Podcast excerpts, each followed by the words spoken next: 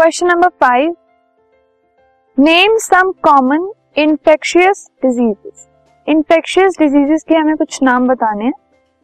So the diseases cause by viruses जो virus की वजह से डिज़ीज़ स्प्रेड होते हैं they are common cold influenza dengue fever and AIDS ये इंफेक्शियस डिज़ीज़ है मतलब ये इन्फेक्शन होने से फैल सकते हैं।